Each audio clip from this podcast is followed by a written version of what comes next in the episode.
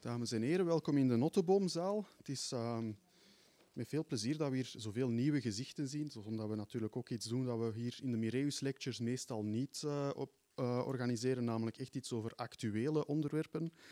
De Mireus Lectures is een lezingenreeks die ondertussen aan haar 33ste uh, episode toe is. En meestal gaat het hier over boekgeschiedenis, dus echte geschiedenis. Het gaat over um, Christoffel Plantijn of zelfs over handschriften. Het gaat over 17e-eeuwse auteurs. Het gaat over de verspreiding van um, dichtbundels in het Latijn en dergelijke. Um, en het is eigenlijk de eerste keer dat we hier iemand hebben die nog leeft en die dan nog zelf komt spreken, ook over haar eigen onderwerp. Dus dat is uh, heel erg interessant. Um, Eva Cardon is uh, meester in de schilderkunst en de illustratieve vormgeving en doseert aan uh, twee kunsthogescholen. En ze is bezig aan een doctoraatsonderzoek in de kunsten naar het autobiografische beeldverhaal. Ze is um, vooral bekend geworden door de publicatie van Wij twee samen, een, een graphic novel over uh, het afscheid van haar dementerende vader. Um, en op basis daarvan is een onderzoek begonnen naar de graphic novel, hoe die uh, autobiografisch uh, gebruikt kan worden. Um, en daar zal ze vandaag ook over komen vertellen. Na de lezing zal er tijd zijn voor vragen en discussie. Dus ik wil u vragen om, als u vragen heeft, van die te onthouden tot op het einde van de lezing. Um, en uh, Eva heeft ook een aantal uh, werken bij die zij kan uh, verkopen. Dus de verzamelaars onder u kunnen hier ook hun hartje ophalen op het einde van de lezing. Um, ik moet hier ook nog eventjes Joran Proot verontschuldigen. Dat is de voorzitter van de Vlaamse Werkgroep Boekgeschiedenis die deze lezingenreeks normaal gezien organiseert. Maar hij zit in het uh, verre buitenland en kan hier dus jammer genoeg niet bij zijn. Um, het is ook met dank aan de Vereniging van Antwerpse Bibliofielen en het Instituut voor de Studie van de Nederlandse Letterkunde van de Universiteit Antwerpen dat deze lezingenreeks kunnen, kan doorgaan. Voilà. Het woord is aan Eva Cardon.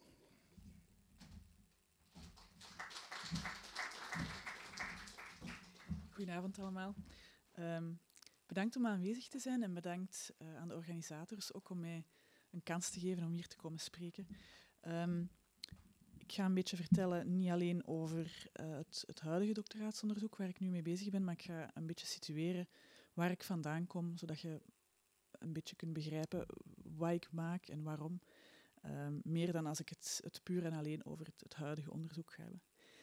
Um, ja, zoals uh, net werd aangehaald, ik heb twee diploma's. Uh, en ik denk ook daarom dat mijn artistieke praktijk zich echt situeert tussen uh, beeldende kunsten, illustratie, strip en eigenlijk niet in één vakje te vangen valt.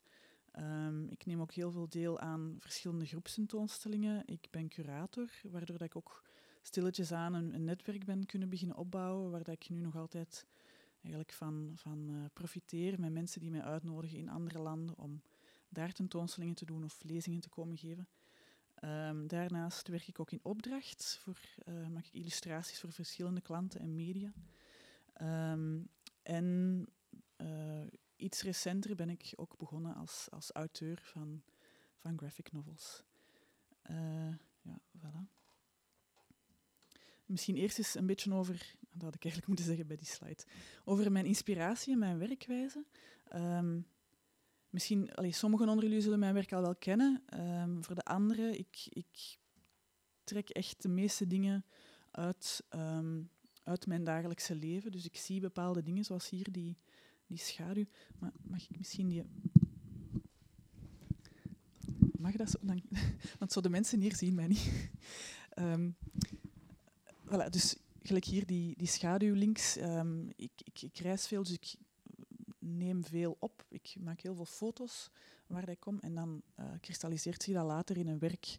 Um, hier puur vormelijk natuurlijk. Dat was een, een, een, werk dat ik samen met Kim Troublein heb gemaakt voor uh, Cultureel Centrum De Kern in Wilrijk. Um, en zo zijn er eigenlijk heel veel dingen die daar gebeuren, die dat ik dan ook verwerk. Dus hier links uh, een werk dat mijn man en mijn zoontje, hij wordt bijna vier jaar, um, dat ze samen gemaakt hebben op een avond. En uh, dan had ik een, een, illustratie voor de standaard gemaakt een paar weken later. En dat is toch wel duidelijk geïnspireerd over dat ze zij mee bezig waren. Um, hetzelfde met een, een kerstetalage aan de rechterkant, waar dat ik een kostuum dat we gemaakt hadden heb gebruikt als inspiratiebron voor het engeltje. Ehm, over de lijn. Mijn werk vertrekt altijd vanuit een lijn. Dus um, ik, ik, gebruik potlood om te tekenen. Ik maak altijd tekeningen. Ik gebruik heel weinig schaduwen. Uh, ik, laat, ik, weet, ik vind dat precies afleiding. Dat is misschien omdat ik graag naar de essentie toe ga van de dingen. Um, en die lijn kan ik dan digitaal ook inkleuren en daar dan gelaagd mee beginnen werken en verschillende dingen op elkaar plaatsen. Uh, ja, dit is even om te stoeven. Ik heb voor de New York Times gewerkt. Ik heb er al een paar keer over mogen werken, dat is heel fijn. Um, ook een heel andere manier van werken dan illustratie hier in België, omdat je daar een art director hebt die dat echt met u samen die illustratie gaat maken. Hier in Vlaanderen zijn de art directors meestal mensen die echt zo de fotostok moeten uitpluizen en, en bij de artikels plaatsen. En daar is dat iemand die samen met u nadenkt over het beeld en die vaak hun eigen ideeën er ook over hebben. Wat heel verrijkend kan werken, maar soms ook heel zwaar is. Je hebt altijd, ja, dat is echt een klant. Hè. Voor de tijd heb ik uh, dit beeld een keer gemaakt over de toekomst, de financiële toekomst van onze kinderen. Um, en ik vond dat een heel leuk, leuke opdracht, omdat ze zo blij waren dat ze mij dan gevraagd hebben om ook de vijf andere artikels die dan daarna verschenen zijn um, te illustreren. En dat vond ik heel tof om te doen, omdat je dan een onderwerp of een, een techniek dieper kunt uh, toepassen. En doordat je daar een soort van ja, een spin-off van maakt en uh, verschillende beelden maakt die daar bij elkaar moeten passen. Ik uh, verzamel veel, maar ik verzamel ook beelden. En op die beelden staan altijd veel dingen samen. Dus ik ga er rap even doorgaan. Um, dat is mij opgevallen en ja, dat is ook iets dat mij prikkelt het moederschap natuurlijk, sinds ik een kindje heb, is mijn werk ook echt heel um, anders geworden. Ik heb, ik heb een nieuwe muzie. Daarvoor was dat altijd mijn lief of mijn man of degene met wie ik samen was. En nu is dat mijn zoon. Um, bovenaan uh, vroegen ze mij om een stukje te schrijven rond de Sint. En ik heb een sollicitatiebrief geschreven vanuit mijn zoontje. Uh, die eigenlijk de, de nieuwe Zwarte Piet, omdat de Zwarte Piet niet meer zwart mocht zijn, wou wij dan de nieuwe Piet worden, omdat de Zwarte Piet was opgestapt. Dat was het verhaaltje. Uh, jullie kennen dit werk allemaal en dit was onze eigen versie. Um, naast het maken van illustraties, dat is allemaal 2D natuurlijk, dat is allemaal vlak. Uh, dat wordt ook gedrukt in een, een vlakke drager. Um, probeer ik voor mijn tentoonstellingen altijd wel iets driedimensionaals te maken of iets dat meer een, een beleving teweeg brengt. Uh, hier is een, een, museum in Perugia dat gevraagd had om een installatie of een werk te maken. En ik wou werken rond ex-foto. Dus ik heb dan een aantal mensen uit mijn leven geportretteerd en daar dan zo die typische handjes en voeten en ogen en oren en harten bijgemaakt. Dat is allemaal in, in hout. Um, nog eventjes mijn voorbij publicaties. Ik heb die twee bovenste boeken heb ik ook bij te koop. Uh, voor wie geïnteresseerd is. Dat zijn eigenlijk twee bloemlezingen waar ik um, werk van drie à zes jaar in heb um, ge, uh, gebundeld. Um, waar dat foto's, tekeningen, illustraties, eigenlijk alles waar dat ik rond werk um, heb samengebracht. En waardoor dat je, omdat die dingen naast elkaar staan, kun je er ook een, een eigen narratief in plaatsen.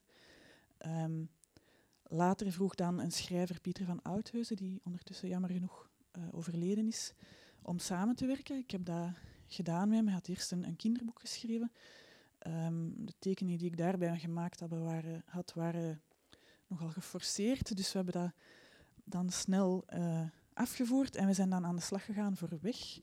Um, en we hebben een andere manier van werken ge gebruikt. Dus hij schreef niet de eerste tekst die ik dan moest illustreren, want hij voelde van daar knelt misschien het schoentje.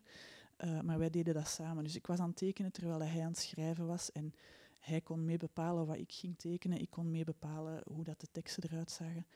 Uh, voor wie het gelezen heeft, is, um, uh, niet gelezen heeft, het is een verhaal over um, kleine vos en beer die elkaar uh, zien in een park en allemaal kleine dingen beleven. de tekst doet heel erg denken aan de stijl van Toon Tellegen, waar, dat, die twee, waar dat de dieren ook spreken en poëtische zaken meemaken. Ehm, naast die verhaaltjes is er eigenlijk een, een, jonge vrouw die op zoek gaat naar inspiratie in de stad. En die twee verhalen lopen parallel tot helemaal op het einde, wanneer in het verhaal gaat uh, Kleine Vos, nee, Beer vertrekt en komt niet meer terug. En Kleine Vos zegt van, uh, ik zal maar wachten, want er gebeurt altijd wel iets. En op dat moment in de tekeningen komt er een man zitten naast, uh, kleine, naast de vrouw. en blijkt dus eigenlijk dat die twee personages, Kleine Vos en Beer, dat dat eigenlijk de jonge schrijfster en uh, haar vader zijn. En dat brengt mij bij het volgende verhaal, Wij twee samen. Want voor dat vorige verhaal had ik al, uh, voor weg had ik al mijn zus en mijn vader als modellen gebruikt. Maar uh, omdat mijn vader op dat moment ook al ziek was en ik voelde van ik wil nog meer dat onderwerp uittypen. En nu wordt het even moeilijk dat is altijd het moeilijke stuk van, van de lezing om hierover te vertellen, want uh, mijn vader is gestorven nu uh, zaterdag twee jaar geleden. Um, en een paar weken daarvoor is dit boek uitgekomen. Dat vertelt over hoe onze familie met zijn ziekte is omgegaan. Hij had uh, primair progressieve afasie. moeilijke term, maar dat wil zeggen dat hij de woorden en hun betekenis niet meer kon aan elkaar linken. Dus um, hij hoorde nu praten, maar hij, hij wist niet wat je aan het zeggen waard. En um, ik heb geprobeerd om dat ziekteproces vast te leggen en proberen ook te begrijpen van hoe voelt hij zich, uh, hoe gaat hij daarmee om. Um, en dat in, woord en beeld door um, bijvoorbeeld, voor degene achteraan is het misschien heel klein, maar je kunt straks in de boeken komen kijken.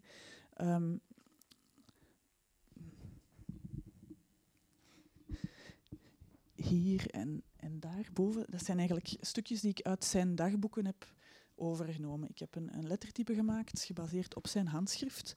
Uh, stukjes die dat hij ook echt geschreven had.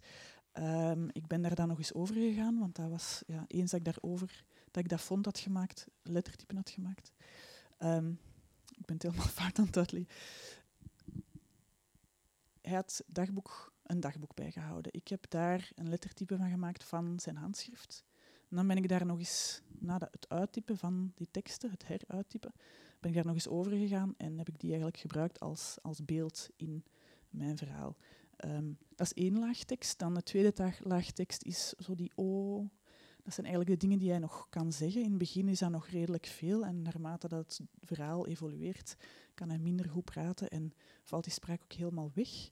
En dan uh, onderaan, kun je ook helemaal niet lezen, maar dat is um, eigenlijk mijn eigen stem. Ik die objectief probeer te vertellen wat er gebeurt en uh, in, in heldere, korte zinnen uh, ja, een soort van mededelingen of, of een, soort van verhaalstructuur uh, probeer te weven daardoor, daardoorheen. Um, het boek is sowieso een, een kaleidoscopisch boek geworden, waar dat ik verschillende dingen samenbreng en scènes en gebeurtenissen. Um, maar ook daar werd ik zoal um, geconfronteerd met die, uh, de uitdagingen en de beperkingen van een autobiografie. Van wat ga ik vertellen, hoe ga ik dat vertellen, wat wil ik dat mensen weten, wat wil ik niet dat mensen weten. Um, en één ding dat mij heel sterk is bijgebleven, is dat ik in het begin echt een, een dagboek wou maken. Uh, of, of, meer vertellen van dit is mijn papa, dit heeft mijn papa gedaan. Um, het was zo'n fantastische mens en dat was echt meer een, een soort van hommage aan mijn vader dan dat het een verhaal was over wat er gebeurd was. En ik heb dat dan helemaal achterwege gelaten, dat storyboard, helemaal in de, vuilbak gegooid en op een andere manier aan de slag gegaan. En echt um, proberen daar meer een, een, een, literair werk van te maken. Um, misschien als ik nog eventjes terug ga. Het boek bestaat uit twee delen. Uh, eerst heb je de, de, mentale aftakeling, dus eigenlijk zijn hersenen die niet meer mee kunnen. En dan daarna, op een bepaald moment, waren er zoveel stukken van zijn hersenen eigenlijk aangetast door die aftakeling, um, dat uh, zijn lijf ook niet meer mee kon gaan. Dus dan had je ook de fysieke aftakeling. En ik vond dat ik in heel veel boeken en films die ik raadpleegde over uh, ja, mentale aftakeling, uh, vond ik dat bijvoorbeeld bij dementie of bij Alzheimer's, dat er um, weinig verteld werd over die tweede fase. Er wordt altijd gesproken over eh, de grappige dingen of, of wat, wat er gek is en wat er gebeurt, maar niet over dan dat lange stuk tussen dat hij eigenlijk niet meer kan functioneren en uh, dat die persoon sterft. Dus ik vond dat ik dat zeker ook nog in beeld moest brengen. En ik heb dat dan ook gedaan um, aan de hand van um, de materialiteit van uh, het, het, medium waar ik mee werkte, dat papier. Dus ik heb een soort van blauw papier gebruikt, daar rechtsboven, of boven die stoel kun je dat zien. Dat was een, een, een lichtblauw papier en als je dat in de zon legt, dan wordt dat heel bruin. Dus in het begin van het verhaal is alles nog redelijk helder van kleur. En dan naar het einde uh, gaat eigenlijk alle kleur wordt eruit getrokken. Dit is een, het zijn altijd spreads, dus dat zijn zo twee pagina's naast elkaar. Um, dus dat was belangrijk om te doen. En um, ja, de kleur heb ik gezegd. Um, nog iets wat ik heb gedaan is het interpreteren van mijn vader zijn gemoedstoestand. En dat heb ik proberen te doen door zo'n soort van visuele chaos te maken in elk beeld. En de achtergrond niet heel duidelijk weer te geven. Je voelt dat daar uh, een gebouw staat, dat we ergens zijn, maar dat is niet helemaal juist weergegeven. Waardoor dat ik ook denk van, dat is misschien wel een visuele manier om te tonen hoe dat hij zich uh, gevoeld moet hebben. Of, of zoals die stoel uh, die plots uit het niets komt opduiken, die de, waar ik dan mij van inbeeld van, hij was vaak zo ergens naartoe aan het wijzen van daar, daar, daar, daar. En dan denk ik, ja, misschien zag hij daar wel iets. Zo heb ik dat proberen te doen. Um, er zit ook vaak een, een, spanning tussen tekst en beeld. Uh, zoals bij weg loopt die vaak parallel. Uh, maar soms heb ik die ook laten verrijken. Dus het is, ja, het is een heel experimentele strip. Eigenlijk kun je het niet echt meer een strip noemen, maar er zijn vakjes en er is tekst, dus ik vermoed dat het wel kwalificeert als strip. Maar um, dit is een heel typisch beeld voor mensen met dementie die iets vasthouden, maar eh, je weet eigenlijk niet wat, want er zit eigenlijk niks tussen. Dat is gewoon een, soort van reflex. Um, en ik heb daar dan een, een, een poëtische interpretatie van gemaakt. Ik heb dan geschreven hij verbergt schatten tussen zijn vingers en laat ze nooit meer los. Dus ik, ik beeld me dan in van ja, dat is iets, iets waardevols. Uh, en ik probeer daar altijd wel de positieve kant ook van te zien. Um, ja, gelijk je kunt, hebt kunnen zien is het een heel trage vertelling. Ik gebruik heel veel witruimte. Um, de rol van de lezer is ook superbelangrijk. Dus de interpretatie van wie het leest. En het is niet per se belangrijk voor mij dat dat altijd dezelfde interpretatie is, maar wel dat de lezer geëngageerd wordt. En ik heb daardoor ook wel een beetje de kritiek gekregen dat het boek voor sommige mensen ontoegankelijk is. Um, maar ik denk dat dat is ook net het soort boeken dat mij interesseert. En ik, ik wil altijd uitgedaagd worden als lezer. En als alles van A naar Z gaat, en, uh, dan, dan heb ik er zelf ook geen, uh, geen uitdaging meer aan. Um, dan de boekpresentatie heb ik uh, zo opgelost. Ik wou heel graag een, een labyrint maken. Dus de mensen, er was veel volk, moet u dat inbeelden, die liepen allemaal door dat labyrint en die botsten tegen elkaar, die konden niet meer langs, die waren elkaar aan het, aan het verdringen. um, en dat is ook voor mij echt hoe dat mijn papa zich gevoeld moet hebben. Van, hij zit in een wereld en hij weet niet waar hij is of waar hij naartoe kan gaan. En hij tast het overal af. En ja, zo dat claustrofobische vond ik heel belangrijk om, om te gebruiken. Um, ja, en ik denk voor mij was het boek heel belangrijk omdat ik gezien heb dat um, ik was van een heel persoonlijk narratief vertrokken en ik ben dan geleidelijk aan heb ik dan gezegd van ja, ik wil toch een aantal dingen anders doen en ik wil niet uh, de ophemeling van mijn vader centraal stellen, maar meer uh, de, de, gemoedstoestand of um, de gebeurtenissen of wat dat er belangrijk is voor ons op dit moment. Ik heb het boek ook afgewerkt voordat hij gestorven is, waar ik ook heel blij mee ben, omdat ik daarna er niet echt meer aan kon werken. Um, maar ik heb het wel al doen aflopen. En daar had ik het ook even moeilijk mee, van hoe kan ik het doen aflopen als hij er nog is. Um, maar het is, is zo en het is goed gegaan. Dan even over reizen.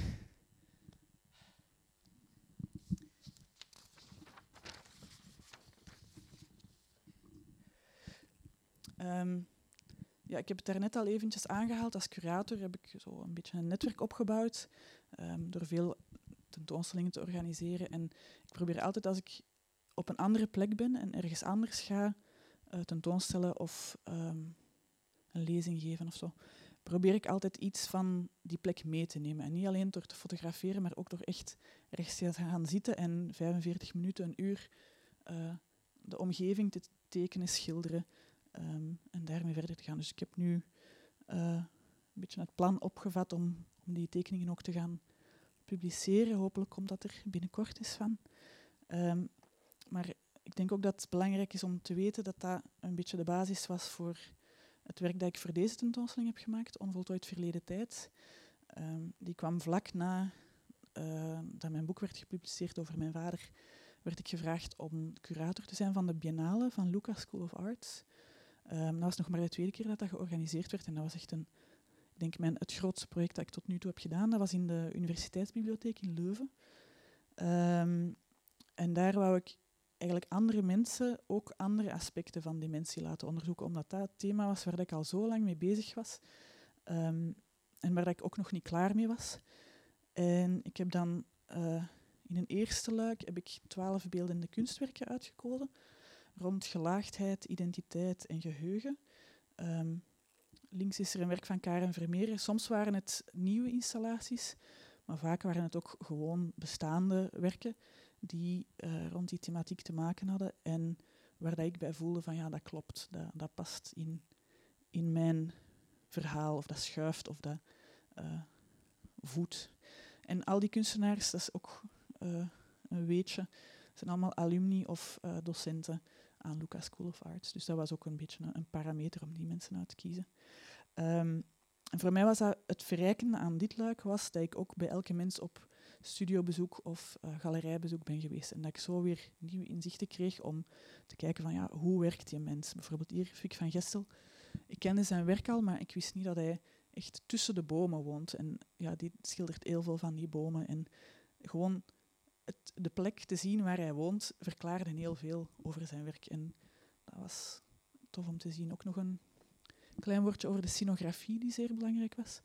Um, ja, ik heb daar geen hele duidelijke foto's van, maar hier zie je zo'n beetje, ik heb die panelen echt in een, zigzaglijn gezet.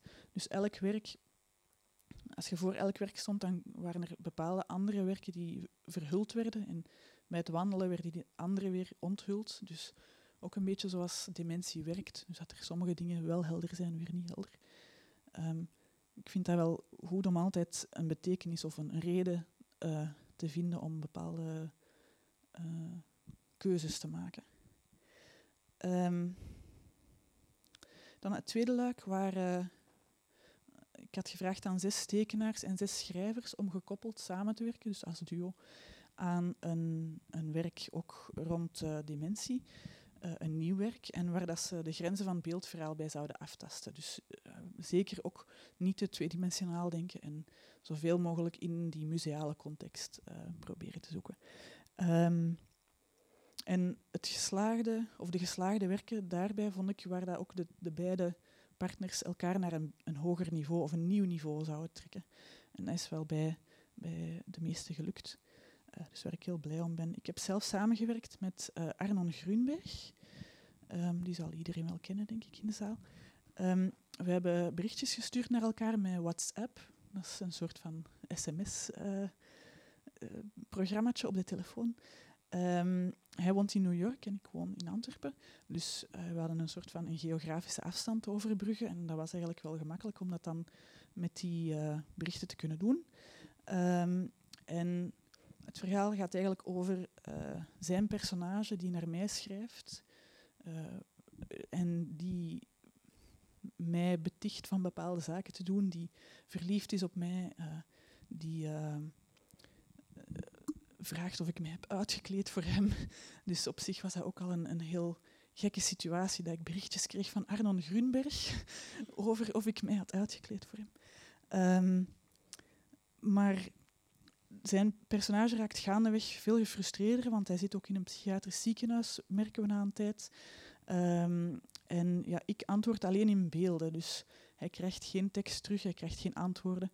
Ehm, en in mijn beelden probeer ik zijn frustratie of zijn desintegratie en zijn steeds gekkere worden weer te geven door zoveel mogelijk weg te laten, meer en meer, en uh, legere beelden te creëren.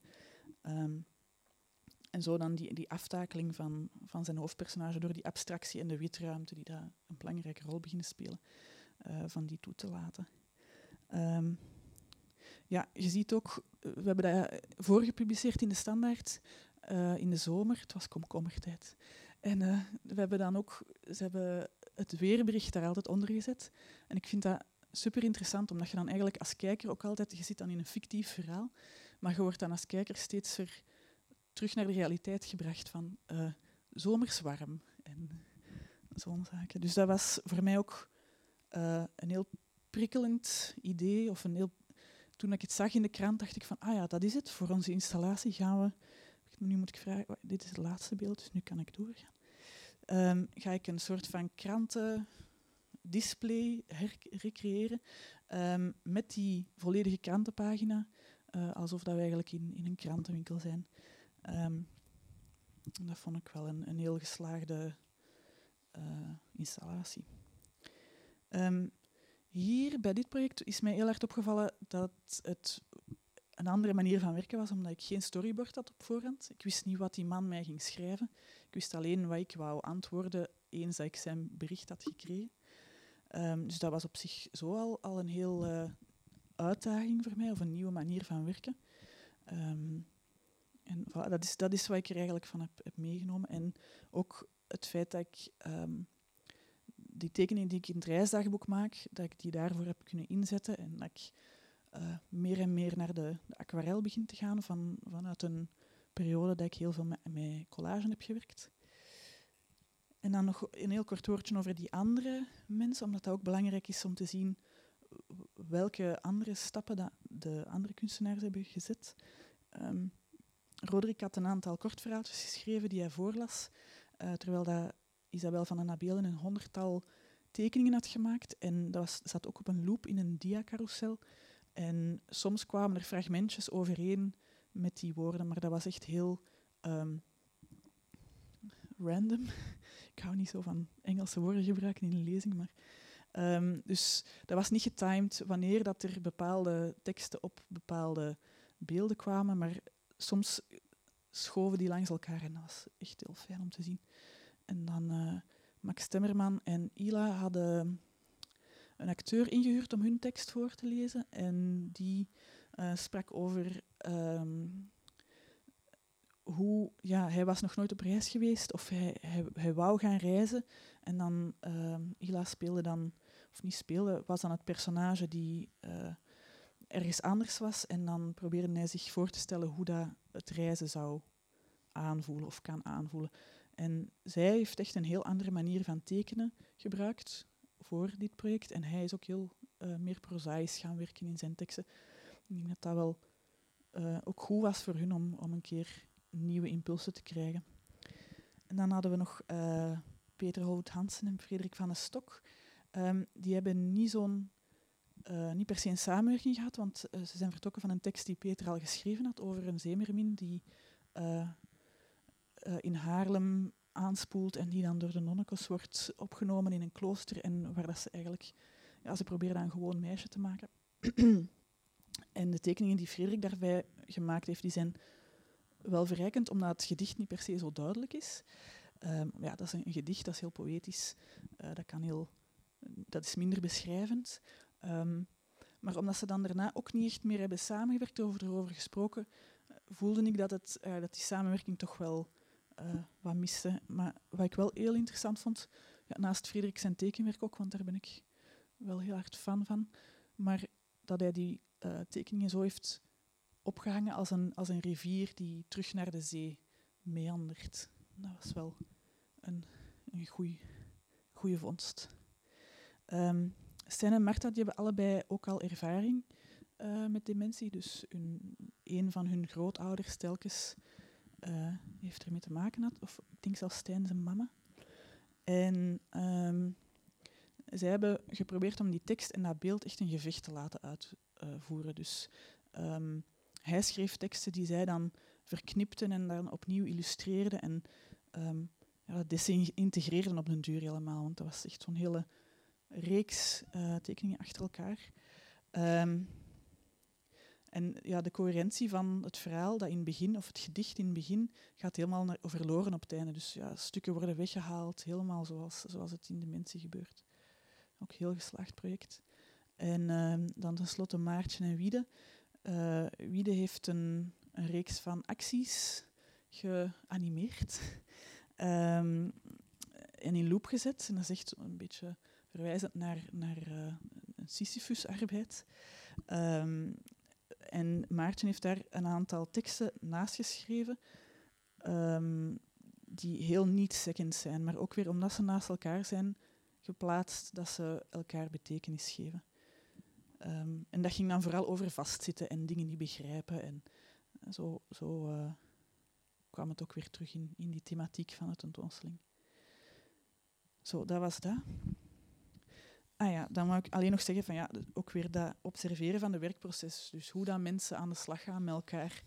Uh, en omdat die verschillende kunstdisciplines werden aan elkaar uh, gehaakt en, en, dat mensen gedwongen werden, of gedwongen, gevraagd werden om met elkaar uh, iets te doen.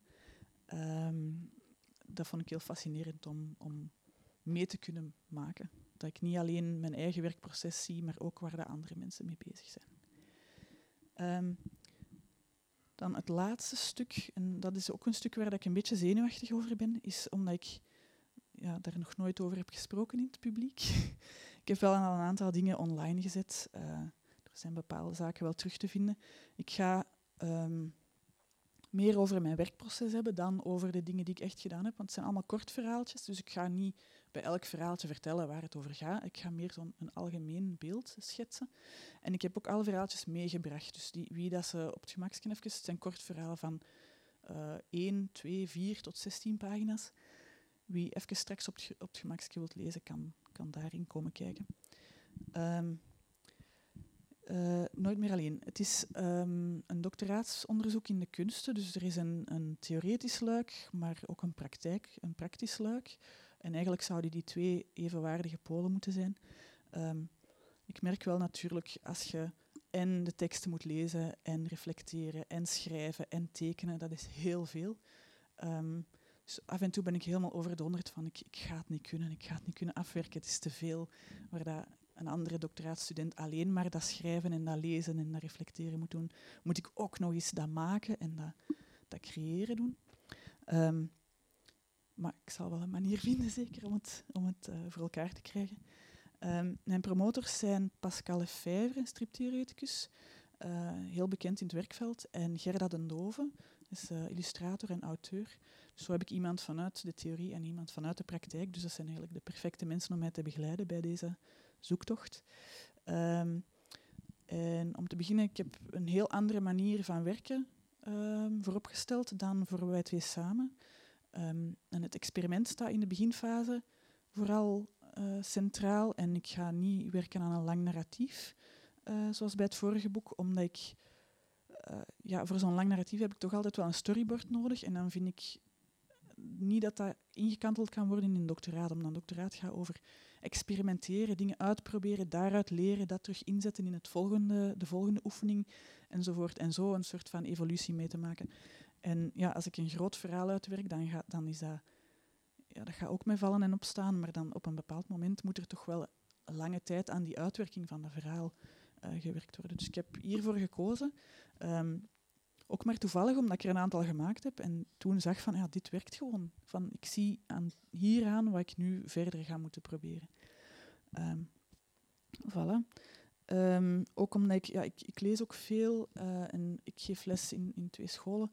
Dus ik werk met de studenten ook veel rond kortverhalen. En ik ben heel hard fan van Lydia Davis. Ik weet niet, ja, jullie, er zullen wel mensen die kennen. Uh, die schrijft ook zeer kort verhalen van een zin, twee zinnen. Soms zijn na een aantal pagina's. Uh, maar voor mij is dat echt wel een manier van daarmee om te gaan. Om daar personages ook... Het gaat altijd over een vrouw die heel erg lijkt op haar. Uh, dus zij vertrekt ook vanuit haar eigen belevenissen. Um, dus als eerste hoofdstuk of traject ben ik begonnen met een aantal experimenten in, in druktechnieken. Dus lino, hout, sneden, droge naald, etsen. Ehm, en dat waren ook technieken die ik al kende, waar ik al veel over wist, maar die ik nog nooit zelf had uitgevoerd. Dus op die manier heb ik al een beetje zo'n soort van technische uh, vaardigheden proberen op te doen. En uh, die zijn dan ook doorgecijpeld in mijn werk in opdracht. Dit ziet voor de tijd. Uh, omdat ik hier met, met, verschillende monotypes op elkaar gewerkt dus dat vind ik ook fascinerend dat ik iets aan het doen ben voor dat doctoraat en dat dat ook al in mijn kunstpraktijk meteen weerslag heeft. Dan de eerste verhaaltjes. naast die druktechnieken vind ik ook andere experimenten met andere technieken belangrijk. Dus ja, dan gaat het over zeefdruk. Dit is met risografie gedaan, dat is een soort van kopieermachine. Um, wat ik hierover wil vertellen is eigenlijk ook die, die overschakeling van de autobiografie naar een meer objectievere kijk. Omdat ik vertrokken was van, ik ga werken rond het moederschap. Dat is mijn centrale thema. Daar kan ik heel veel kaartjes aanhangen. Dus uh, de teelthema's zijn dan uh, bijvoorbeeld wie gedood, de verwondering van het kind zijn, uh, de veranderingen van het lichaam als je zwanger bent, de verschuivingen in relaties, zowel met de partner of met de familie of met de vrienden. Ehm, een schuldgevoel dat je opbouwt als je niet bij het kind bent, rollenpatronen, opvoeden, de kunstenaar als ouder, zo allemaal van die grote dingen. En omdat dat zoveel verschillende elementen zijn waar ik over wil spreken, zijn die kortverhalen echt wel ideaal. Omdat ik gewoon soms kan ik in vier pagina's mijn ei kwijt daarover. Um, dus autobiografie heeft ook een beetje het, probleem of, of de, de bijwerking uh, van het voyeurisme, dus de drang van andere mensen om in het leven van iemand te kijken. Um, en uh, een emotionele band op te bouwen met de personages. Ik heb dat heel hard gemerkt met wij twee samen. Dat ik, kreeg daar heel veel overdonderende feedback van. Het is zo herkenbaar en het sluit echt helemaal aan bij onze beleving. En um, dat is heel tof dat mensen of dat het publiek daar u zich bij herkent. Maar dat is ook een beetje beangstigend, omdat um, eens dat je je werk, je verhaal gemaakt hebt en het komt uit in een boek, dat is niet meer van u. En ik had mij daar precies uh, niet, ik had er niet genoeg bij stilgestaan, denk ik. Van, als mensen er dan kritiek op geven, dan voelt je je ook aangevallen, want dat gaat over mijn leven. Um, dus ik heb echt wel beslist om nu een stap terug te zetten. Um, ik heb er ook een, lang gesprek over gehad met Judith van Istendaal. Die heeft ook een boek uh, gemaakt, De Maagd en de Neger, eerst, uh, over haar relatie met een illegale man um, en haar, haar huwelijk. En ja, ze heeft net hetzelfde meegemaakt. Van, ja, je maakt een heel persoonlijk verhaal en het boek daarna gaat, meer, uh, of gaat je meer verhullen wat het er persoonlijk aan is. Want het is heel natuurlijk om van jezelf te vertrekken om een verhaal te vertellen, omdat dat natuurlijk hetgeen is wat je kent. Um, ja, de, in de strip is de autobiografie eigenlijk een nogal recent genre. Het is nog maar ongeveer 30 jaar echt ingeburgerd. Um, maar ondertussen is het echt wel um, de, het aandeel van de autobiografie binnen de volwassene strips is wel heel echt, echt, aanzienlijk. En um, daardoor krijgt het ook een beetje, zoals in de literatuur, weet ik dat er op neergekeken wordt vanuit sommige hoeken. En dat vind ik ook een beetje problematisch, dat er soms um, misschien doordat er zoveel persoonlijke dingen gezegd worden, dat het een beetje gênant wordt. En ja, ik vind dat moeilijk, een, heel, een heel moeilijke grens voor mezelf om te trekken. Hè, van uh, ja, die keuzes maken. Um, misschien nog, ja, ja, ik ga ze gewoon laten zien. Ik denk dat het belangrijker is, je kunt het toch niet lezen dat je even kijkt hoe het eruit ziet en dan straks leest. Dat zijn twee verhaaltjes van vier pagina's, dus eentje bovenaan, eentje onderaan. Uh, naast uh, het technische experiment van die druktechnieken is er ook, ja, ook weer technisch natuurlijk, um, ben ik aan de slag gegaan met gewoon beelden op een blad te zetten en naast elkaar te zetten. En voor mij heeft dat eigenlijk nog geen betekenis of uh, wil dat nog niks zeggen. Dat gaat over een, een gevoel, een, uh, een belevenis. Uh, maar Gerda zei dan van ja, misschien moet je een keer proberen, omdat ik altijd vertrek van de tekst en daar dan de beelden bij plaats. Zei van misschien moet je dan deze beelden die je nu gemaakt hebt, want ik heb er wel een stapel, misschien moet je daar nu tekst op gaan schrijven. Ik vond dat wel een interessant idee, dus ik denk dat dat wel iets is dat ik nu wil proberen. Um, ja, en zo heb ik ook de mogelijkheid om een, een meer rigide structuur, zoals dat ervoor bij wij twee samen had ik van ja, zoveel prentjes op een blad en dit en dat. Uh, dat moet zo en dat moet zo. En op die manier kan ik dat vermijden. Uh, omdat dat veel meer vanuit een buik komt. Associatief eerder.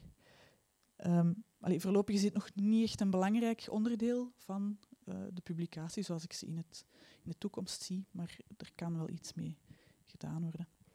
Um, door dat samenbrengen van die kortverhalen is er ook een narratief experiment, omdat ik mij ook niet beperk in tijd of ruimte of hoofdpersonages of leeftijd. Dus het gaat over het moederschap. Dus er zijn verschillende moeders, verschillende kinderen. Die kinderen en die moeders kunnen ook verschillende leeftijden hebben. ik wil ook graag dat dat allemaal door elkaar loopt. Um, we zullen wel zien. Als het niet werkt, dan je moet mij er niet op pakken. Hè. Binnen drie jaar als het uitkomt. Um, ja, die, die beelden die, um, zijn natuurlijk heel geschikt om, om tentoon te stellen, omdat daar nog geen tekst aan toegevoegd is. Of uh, dat zijn echt meer illustraties of uh, singuliere beelden. En ja, dat was in een, een tentoonstelling die ik uh, georganiseerd heb in Chicago, een groepstentoonstelling. Um,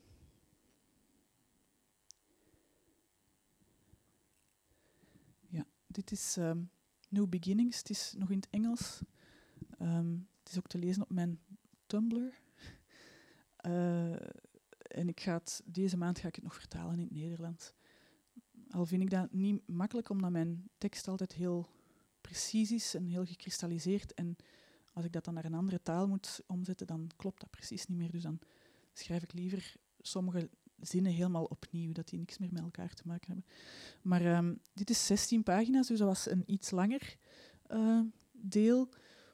Um, het ging over een nieuw begin, het ging over een kind dat geboren wordt, maar ook dan over uh, de relatie tussen man en vrouw die misloopt en op het einde sluit zij de deur en gaat ze verder en is het eigenlijk weer een nieuw begin. Um, hier heb ik heel hard met de, bladspiegel en de compositie en ook in het verhaal uh, loopt het van achter naar voor. Ja, niet de compositie, dat weet ik niet hoe ik dat moet uitleggen. Dus dit spiegelt. Hè. Ik, heb, ik heb dat nodig om zo'n paar restricties te hebben voor zo'n zeker een langer verhaal. Dat er, um, dus hier had ik altijd een beeld, tekst, beeld, beeld, beeld, tekst. En dan op de andere kant was het dan beeld. Ja. Zien jullie dat? okay. ah, ja, en dan dingen die ik... Ik heb ook uh, de afgelopen herfst heb ik de cursus uh, stripanalyse gevolgd bij mijn promotor Pascal Lefebvre. Toen heb ik ook ontdekt dat er namen bestaan voor dingen die ik hier geprobeerd heb. Dus dat was wel heel grappig. Dus bijvoorbeeld hier, als een visuele rijm. Goed onthouden. ja. Um, en zo dingen gelijk hier spelen met die, die diagonalen en prentjes die doorlopen. Ik dacht van ja, ik ben hier allemaal super speciale dingen aan het doen, maar dat bestaat dus allemaal. Dus dat is heel goed om je daarin te verdiepen. Um, en dan zo terug met de voetjes op de grond te komen daarna. Oei. Um, ja, enkele markante verhalen vanuit de autobiografische striphoek. Um, er is een boek van Elisabeth El Rafai, Auto Autobiographical Comics, Life Writing in Pictures. Dat is heel bekend uh, in, in uh, deze, ja, in de stripautobiografie of de academische cirkels. Um, daar heb ik gelezen, en ik wist dat eigenlijk ook al, maar uh, er was een boek uitgekomen bij Le Cinquième Couche van Judith Forest, en dat heette Une 25. Dat ging dan over de tijd die de trein erover doet van Brussel naar, nee, van Parijs naar Brussel. Een jonge kunstenares, kunstenares, vertelt in haar eigen woorden wat er gebeurd is na haar afstuderen, uh, wie ze ontmoet heeft. heel erotisch ook. Ik heb het zelf nog niet gelezen, maar ik zal het zeker wel doen. Maar na een tijd bleek dat, of na het tweede boek zelfs, want ze heeft nog een tweede boek daarna gemaakt, bleek dat zij helemaal niet bestond. En dat zij verzonnen was door de twee mannen, uh, één daarvan die de, de uitgeverij leidt. Um, dus ja, het kan soms een publiek op het verkeerde been zetten. En um, er kunnen, ja, je kunt zeggen van het is een autobiografie, het verkoopt goed, uh, autobiografieën. Mensen willen zich uh, kunnen vereenzelvigen met de personage, personages, affiliatie noemt dat dan. Maar um, ja, dus soms kun je op het verkeerde been gezet worden. En dan is er ook nog uh, Fabrice Neo, dat is een van de baanbrekende Franse autobiografen in de strip. Um, die kwam in het probleem omdat verschillende personen in zijn boeken, hij is een homo en hij vertelt over zijn escapades. Um, en sommige mensen willen gewoon helemaal niet weergegeven worden of die willen niet herkenbaar zijn. Of, uh, dus ja, dan, dan zit je daar ook weer mee van wat doet je met, met zoiets? Als een autobiografie is eigenlijk de waarheid, maar als je mensen niet meer waarheidsgetrouw mocht tekenen, waar staat je dan als auteur? Um, ja, in de literatuur kun je gewoon de naam veranderen, maar als je tekent, ja, een ander gezicht op iemand plakken, dat, dat klopt precies niet. Um, ja, dit beeld is een beeld uit de reeks van een performance die ik heb gedaan met Colin van Eekhout van Amenra. Dat is een post-metal groep. Kent er iemand Amenra? Toch een paar, oké. Die schreeuwt heel hard. En um, ik wou iets met hem doen uh, voor een festival dat ik organiseer in Antwerpen Graphics over grafische kunsten.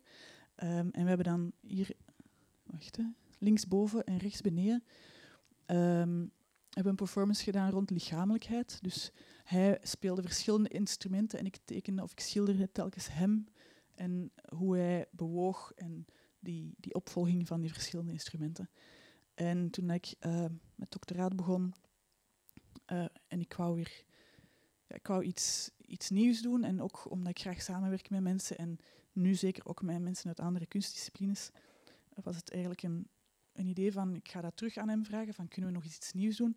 Um, CC Ter Delft in Bornem had mij ook gevraagd van, kom eens iets doen. Dus ik heb hem dan terug aangesproken. Uh, we hebben dan samen, uh, hij heeft uh, muziek ontwikkeld en ik een soort verhaal waarbij dat ik slapende kinderen tekende, maar um, door de beweging en door de, de materialiteit lijkt het alsof dat die kinderen sterven. Dus tijdens één, uh, hier rechtsboven was in de brakke grond in Amsterdam, um, had ik heel veel water gebruikt en uh, dachten mensen, of mensen die achteraf kwamen praten met mij, zeiden van ja, ja dat, het ging precies over bootvluchtelingen die verdronken.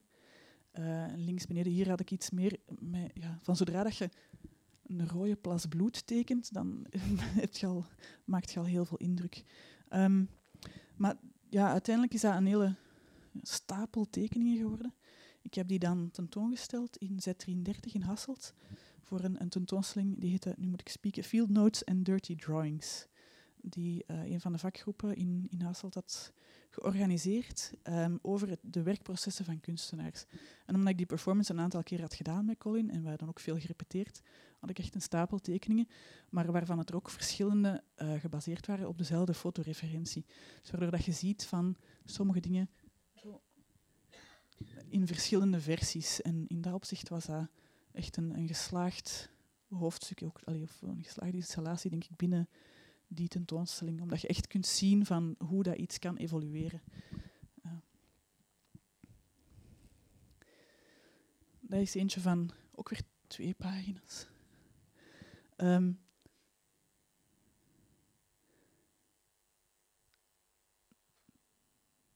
dat, dat, was echt gebeurd toen ik zwanger was. Ik dacht van, ah, nu lukt het echt niet meer, nu kan ik niet meer fietsen. Maar uh, bleek dus dat ik gewoon mijn banden moest ompoppen. Dus ze waren gewoon plat.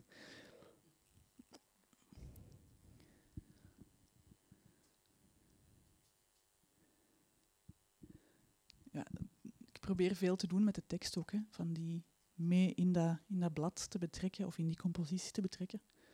En ja, dat is eigenlijk geen strip meer. Dat is meer een... Ja, ik weet het niet. ik ga het nog niet benoemen. Um, maar bij, bij, die twee laatste heb ik de, uh, de ik-persoon gebruikt. Bij degene daarvoor ben ik naar hij, zij, het kind gegaan. Um, dat is ook fascinerend om te zien hoe dat de lading van een verhaal verandert. Van zodra dat je niet meer ik zegt en dat je een stap terugneemt en je zegt hij of zij over jezelf of over iemand anders, want ik, ik ben ook verhalen aan het verzamelen uh, van rondom mij. Dus daarom dat ik zeg van ik ga naar, meer naar autofictie dan autobiografie, omdat ik, ik wil niet benoemen wat er van mijzelf is. Bijvoorbeeld, ja, um, New Beginnings, ja, ik ben nog altijd samen met mijn man, dus dat gaat niet over ons. Maar er zijn wel stukjes waarvan ik denk van ja, dat klopt wel bij ons ook. Ehm, maar ja, dus zo wil ik meer een, een algemener verhaal vertellen. Ehm, maar ik denk, het probleem is nu misschien nog wel van hoe kan ik die dan op elkaar laten inhaken. Wanneer, binnen één publicatie, wanneer is het dan te persoonlijk als het over ik ga? Of wanneer is het te objectief als het over hij en zij gaat? Um, Debbie Dreschler, dat is een Amerikaanse illustrator, ehm, heeft een kort verhaal gemaakt, Visitors in the Night, dat uh, verschenen is bij Drawn and Quarterly in 1992. Um, dat, ging over, dat was een autobiografisch kort verhaal over incest. En voor de tweede versie, die dan is uitgebracht bij Fantagraphics, dat heette Daddy's Girl, heeft ze de naam van het hoofdpersonage, Debbie, zoals zij, ze had het zelf meegemaakt, heeft ze dat veranderd naar Lily. Um, ook omdat ze ging er dan een, een, grotere narratief rond maken en ze wou wel de gebeurtenissen kunnen aanpassen en uh, meer kunnen vertellen, ook dingen die niet waar gebeurd waren, gewoon om het, het verhaal rijker te maken. Om, soms is de waarheid niet interessant genoeg of soms is de waarheid te beperkend. Um, dus op die manier is heeft dat voor haar wel gewerkt, terwijl ze toch nog haar eigen demonen van haar af kon schrijven en haar trauma kon verwerken. Ik weet helemaal niet meer waar ik ben met de beelden en zo. Ik denk dat ik een beetje achter zit. Nee, ah, toch niet. Misschien zit ik te ver. Ja. um, ja, dat zijn drie beelden die ik recent gemaakt heb. De rechtse ga ik misschien uitwerken als muurschildering in Etterbeek, maar blijkbaar vonden de mensen van de gemeente het beeld te triest. Dus ik weet niet of het nog mag. En links waren twee kerstkaartjes. Um, als het dan toch gaat over die overstap van autobiografie naar autofictie, wil ik ook eventjes dit meegeven. Uh, dat is het huidige nummer van Recto Verso, dus wie, het nog wilt bezitten, kan het nog vinden. Um, een verhaal over uh, Robert en Clara Schumann. Um, ik ga toch moeten spieken, maar ik weet niet meer waar het staat. Maakt niet uit. Ah, hier, ja. Dus um, ik ben volledig fictief te werk gegaan. Ik heb gewoon hun verhaal genomen en ik heb daar iets mee gedaan. Ja, negen vakjes is natuurlijk heel weinig, dat blijft heel abstract. Um, maar uh, het speelt zich af midden 19e eeuw. En um, Schumann, dat was een mens waar dat veel mis mee was. Die uh, had acht kinderen met zijn vrouw, waarvan het er eentje gestorven is. Waardoor dat de cirkel ook weer, weer rond is met mijn fascinatie voor, voor kinddood. Um, die lijden aan hij was gediagnosticeerd als uh, psychotische melancholie. Dus daarom had ik hij meegekozen. Ik heb dat dan proberen nog te veranderen naar melancholie, maar dat is ergens in de lijst misgelopen. Nu zou dat natuurlijk gewoon een, een bipolaire stoornis zijn, maar um, ja, hij was dus of, ofwel euforisch en kon hij heel goed muziek maken, ofwel was hij depressief en kon hij ook heel goed muziek maken.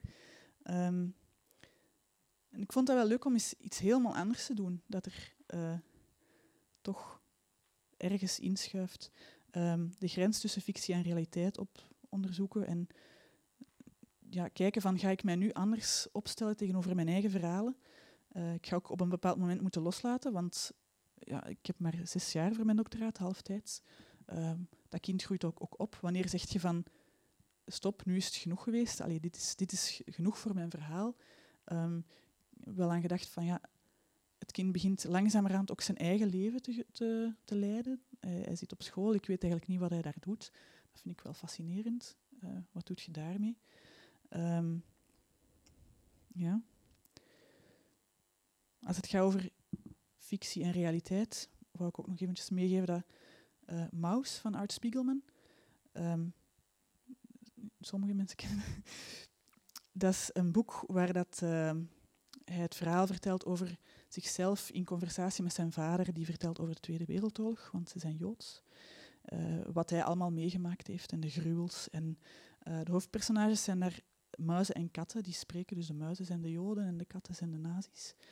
Um, maar omdat dat dus muizen en katten zijn, heeft dat nooit in de categorie biografie of autobiografie prijzen gewonnen, maar altijd in de, uh, de categorie fictie. Dus ik vind dat wel straf. uh, zo. Um, ja.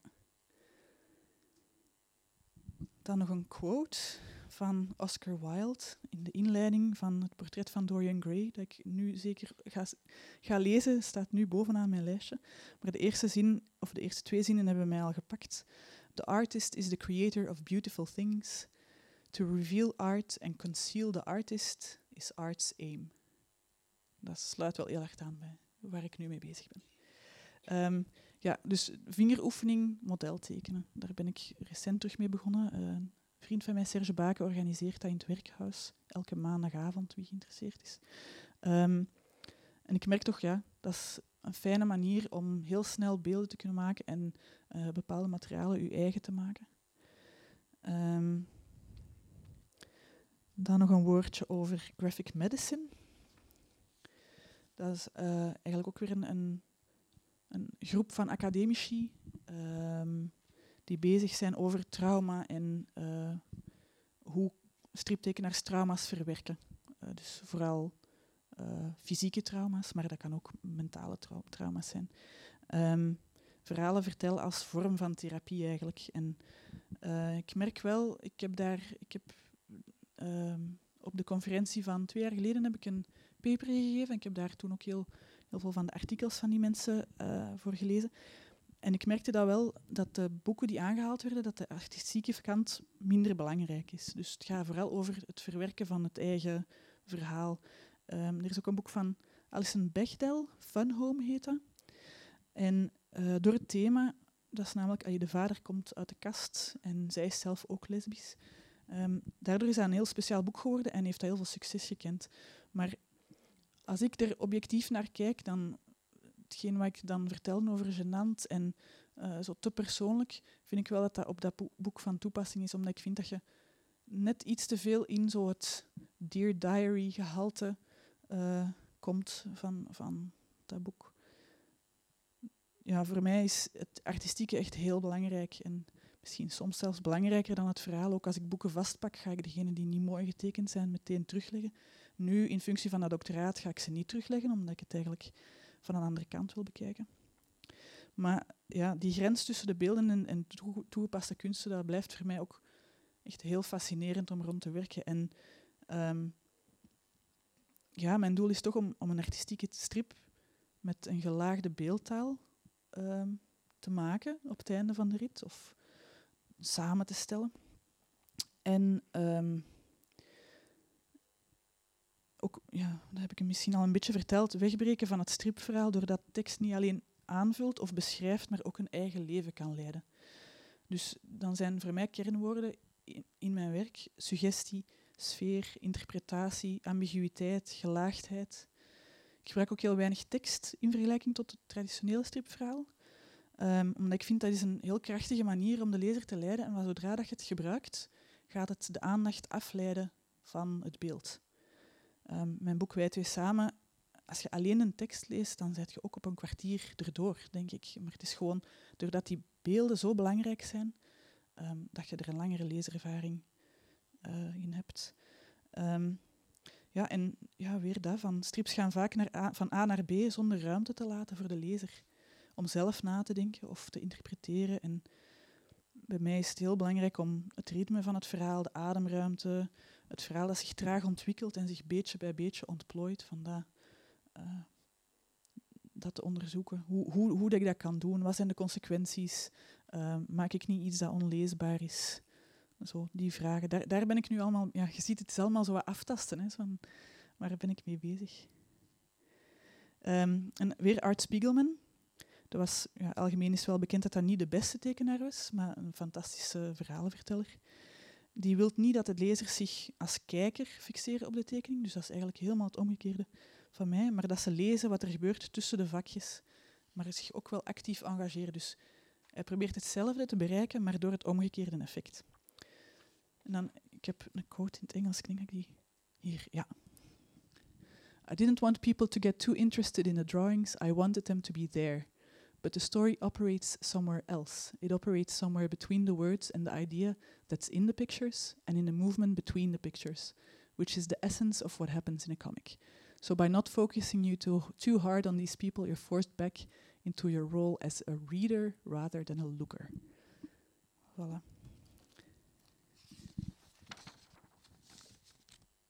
Dat was het. Dank u.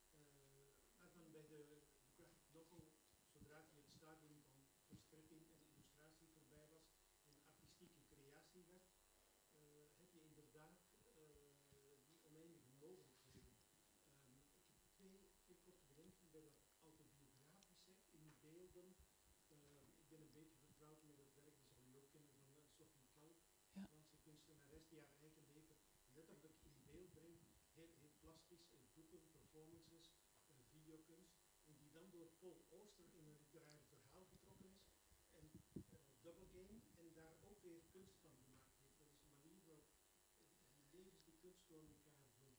Ja, een beetje zoals ik met Schumann dan. Hier vind ik dat u uh, iets meer vrijheid geeft aan de kijker, de lezer, om, om de link te leggen en het autobiografisch te herkennen. En ik vind dat goed, want dan ben je van dat voyeuristische af, wat je bij Ja. Sophie kan Ja. heel erg hebt. En dan een ander element, uh, ik was heel gefascineerd toen ik begon met te zeggen van ja, ik vertrek van de lijn van het verhaal, teken. En dan op een bepaald moment zeg je van ja, hier heb ik literaire middelen nodig, woorden, om een band te leggen, iets aan toe te voegen. Uh, hoe ver gaat de literaire creatie? Ga je ook over naar literaire vormen, versvormen, of, of alleen maar narratieve elementen of dialogen? Ja, eh, dat is een moeilijke, want ik, dat is ook het, deel waar dat ik minder ervaring mee heb, natuurlijk met het schrijven, maar dat ik ook altijd mee worstel. Um, tot nu toe heb ik, blijven de teksten redelijk vrijblijvend en ben ik daar, heb ik daar geen opleiding in gehad of zo. Dus dat is allemaal een beetje aftasten. Ik lees zelf veel, dus ik haal wel veel uit de literatuur, maar ik doe dat niet op een analytische manier. Dus ik ben daar niet bewust mee bezig. Um, ik, ik onderstreep veel. Ik heb uh, een boek van Don DeLillo gelezen laatst, uh, over uh, de moord op John F. Kennedy. En hij, hij gebruikt daar een trucje bijvoorbeeld. Hij herhaalt een zin vaak doorheen het verhaal. En het boek is dan zo dik en je herkent dat, je weet dan niet meer van waar. Dus ik heb dan om mijn eigen te testen, heb ik telkens die zinnen opnieuw onderstreept. Ik ben daar lang mee bezig geweest. Maar gewoon om te kijken van hoe werkt dat en waarom doet die man dat. En als dat consequent wordt toegepast, is dat, dat was enorm sterk en, en dat droeg heel erg bij tot, tot die verhaal en die, uh, het verhaal en, en, de sfeerschepping daarvan. Um, ja, dus misschien is dat wel, wel iets wat ik, wat ik echt moet doen, van daar een cursus in te volgen en daar meer, uh, meer bewust mee omgaan dan gewoon te, te schrijven. Omdat ja, tekenen komt uit de buik, dus dan voel ik zo van, dan kan het schrijven ook uit de buik komen, maar misschien is dat niet. Dus dat is wel een leuke piste om eens naar te kijken. Dank u. ja. Ja.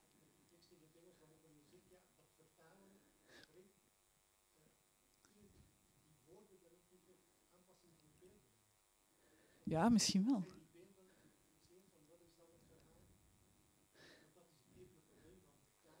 Ja.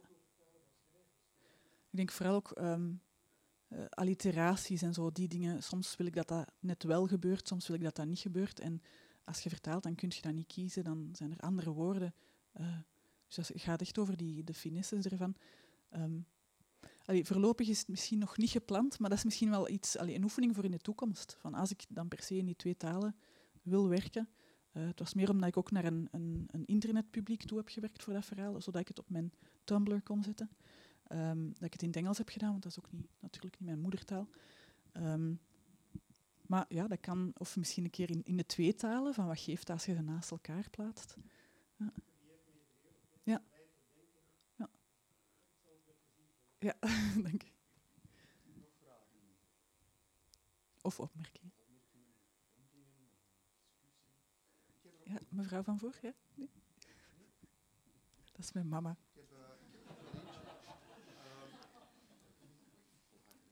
We hebben uh, inderdaad Art Spiegelman, ja. een van de eersten die met die graphic novels, die autobiografische ja. graphic novels is begonnen. Ook bijvoorbeeld uh, Marianne Satrapi, mm -hmm. heel bekende graphic novel, um, die nog heel erg striptechnisch zijn. Het zijn eigenlijk bijna zusjes en liefjesachtige ja. verhalen. En dat evolueert dan naar zo collageachtige toestanden. Um, en tegelijkertijd zie je in de, de, de zeer populaire strips, zoals bijvoorbeeld voor de mensen die de standaard volgen, uh, Eva Mouton, haar strips, ja. die begonnen zijn als een soort van tranche de vie, die nu ook meer richting eigenlijk een autobiografisch dagboek begint. Mhm. Is dat iets wat vaker voorkomt? Goh, ik denk dat dat ook iets is waar dat je mee begint vanuit een jeugdige onschuld. Ook um, zo in mijn opleiding op school werkte ik eigenlijk altijd vanuit eigen ervaring. Dat, dat sprak voor zich. Tenzij dat er een, een, op, een opdracht was rond een bepaald uh, kort verhaal of een, of een literair stuk. Um, en ik denk, ja, zij, is, zij is daar ook jong mee begonnen in de standaard. Hè. Dus zij is daar ook zo ingesmeten van, doe maar. En dan denk ik dat dat een logische stap is om te zeggen van, ik pak mijn eigen als, als uh, voorbeeld. Ila doet dat ook. Hè. Met Cordelia, dat, is eigenlijk haar, dat zijn haar eigen ervaringen die dat zij beschrijft. En je moet wel elke week iets nieuws maken. Hè. Dat is ook niet even eenvoudig als je dan fictieve personages... Uh, schakelt misschien ook door naar de, de, de kortverhaaltjes die dat vroeger bijvoorbeeld Simon Carmichelt ook schreef Hm. voor de krant en waar dat hij ook voortdurend uit zijn eigen Ja. ervaring putte en dat dan een klein beetje ging, ging aanpassen. Ja. Er zijn heel interessante parallellen te trekken. altijd. Zeker, ja. En, want ik weet ook, Eva is nu ook... Ik volg de standaard. Want ze zijn dan bezig met een babytje te krijgen. En dan, ja, dan krijg je daar natuurlijk heel de tijd vragen over. Hè. Of ook weer, zoals bij mijn papa, mensen die uh, een hand uitsteken van ah, ik heb ook die problemen. En Dus en het, bij haar, omdat het een, een soort van feuilleton is, Ja, gevolgd, gevolgd, ja. Ja. En de reacties die ze krijgt, verwerken ze Ja. ook in de strip. Ja. Dus het is eigenlijk van een heel eenvoudig, heel oppervlakkig dingetje mhm. aan het worden in een bijna een episch verhaal. Ja. Dat is ook met die, met die Judith Forest, zo die valse autobiografie. Dat tweede boek ging ook over de, de kritiek op het eerste boek. Van, en wat dat er gebeurd is nadat dat eerste boek uitkwam en dat dat een gigantisch succes was. En alle uh, mensen die dan aan haar voeten lagen, ja, zo gezegd, hè, want dat is dan niet gebeurd. Maar, ja.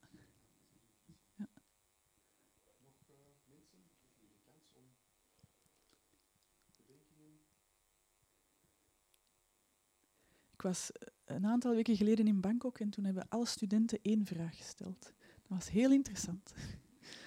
ja, Michel. Ja. Ja. Domino-effect.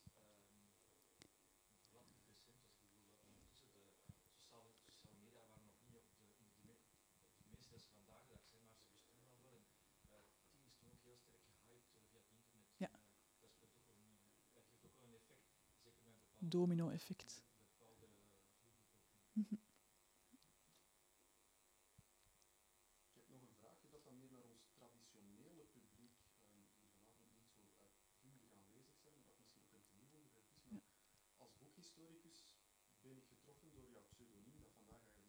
Ah, ja. Dat is Ephemera, Ja, dat is iets ja. wat Ja, ja. verzamelaars verzamelen. Ja.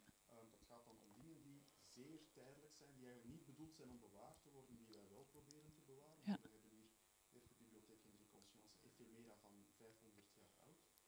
Waar komt dat vandaan? Waar, waarom speel je met dat soort uh, connotaties in de... Ja, ehm, ik, ben, ik ben afgestudeerd in de schilderkunst, was dat in 2001 met een website. dat was ja, 2001, dat was het begin van het internet eigenlijk. Hè. Ja, dus dat was nog met HTML, zelf uw code schrijven. En, ehm, ik had dan een dagboek gemaakt waar ik elke dag een nieuw ding opzette. Dus dat ging dan echt over die tijdelijkheid en het veranderen van dingen. Ehm, daarna ben ik blijven werken rond het dagelijkse leven en de dingen rond mij, die ook veranderen. Ehm, en ik heb die naam gehouden daardoor, omdat dat, ja, dat, die past wel bij mij. Het we- Het wekt wel wat verwarring op altijd. Ja, dat heb ik inderdaad, dat had ik misschien moeten toevoegen aan de inleiding. Mental notes, ja. Goed, ehm, als er dan geen vragen meer zijn, stel ik voor dat we de spreker nog eens eh, bedanken met een applaus. En we gaan er ook ehm, twee afleveringen van het eh, tijdschrift geven, de Gulden Tasser. Dat Super. het tijdschrift dat de Ja. eh, Vereniging van Antwerpse Bibliofielen uitgeeft. Dank Het u. is allemaal heel wetenschappelijk. Ehm, dat is ook de volgende Dat is, dat is goed, hè? Ehm, voor wie interesse heeft, die gaat door op 17 mei, ook weer in deze prachtige zaal. Ehm, het is in het Engels ditmaal. eh Dr. Stephen Lebel, een, eh, een typograaf, die werkt rond eh 16e eeuwse boekgeschiedenis. Dit gaat komen vertellen over hoe kopij werd voorbereid in de periode van de handpers. Dus hoe men eigenlijk de, de overgang maakte van het manuscript van de auteur naar het gedrukte boek. Welke technische handelingen dat daarbij kwamen. Dus ook iets dat hier als je het Aangeraakt een wordt. beetje Ja, bij, ja. eh, bij aansluit, maar toch ook weer helemaal anders. Dus iedereen is eh, van harte welkom om daar eh, bij aanwezig te zijn. Ehm, we hebben beneden ook een papiertje liggen. Ik heb geen tijd gehad om het mooie formulier af te drukken, maar als u daar uw e-mailadres opschrijft, dan blijft u op de hoogte van andere Ja, ik wil nog iets, ook nog snel iets toevoegen. Ik heb hier eh, cadeautjes liggen. Een aantal eh, agenda's die ik gemaakt heb voor de auteurs, auteursrechtenvernootschap, waar dat ik eh, lid van de Raad van Bestuur van ben. Stickers, kaartjes, dus neem iets mee. En dan hier ja, boeken te koop en de kortverhalen ter inzage. dank u wel. Oké, dank u.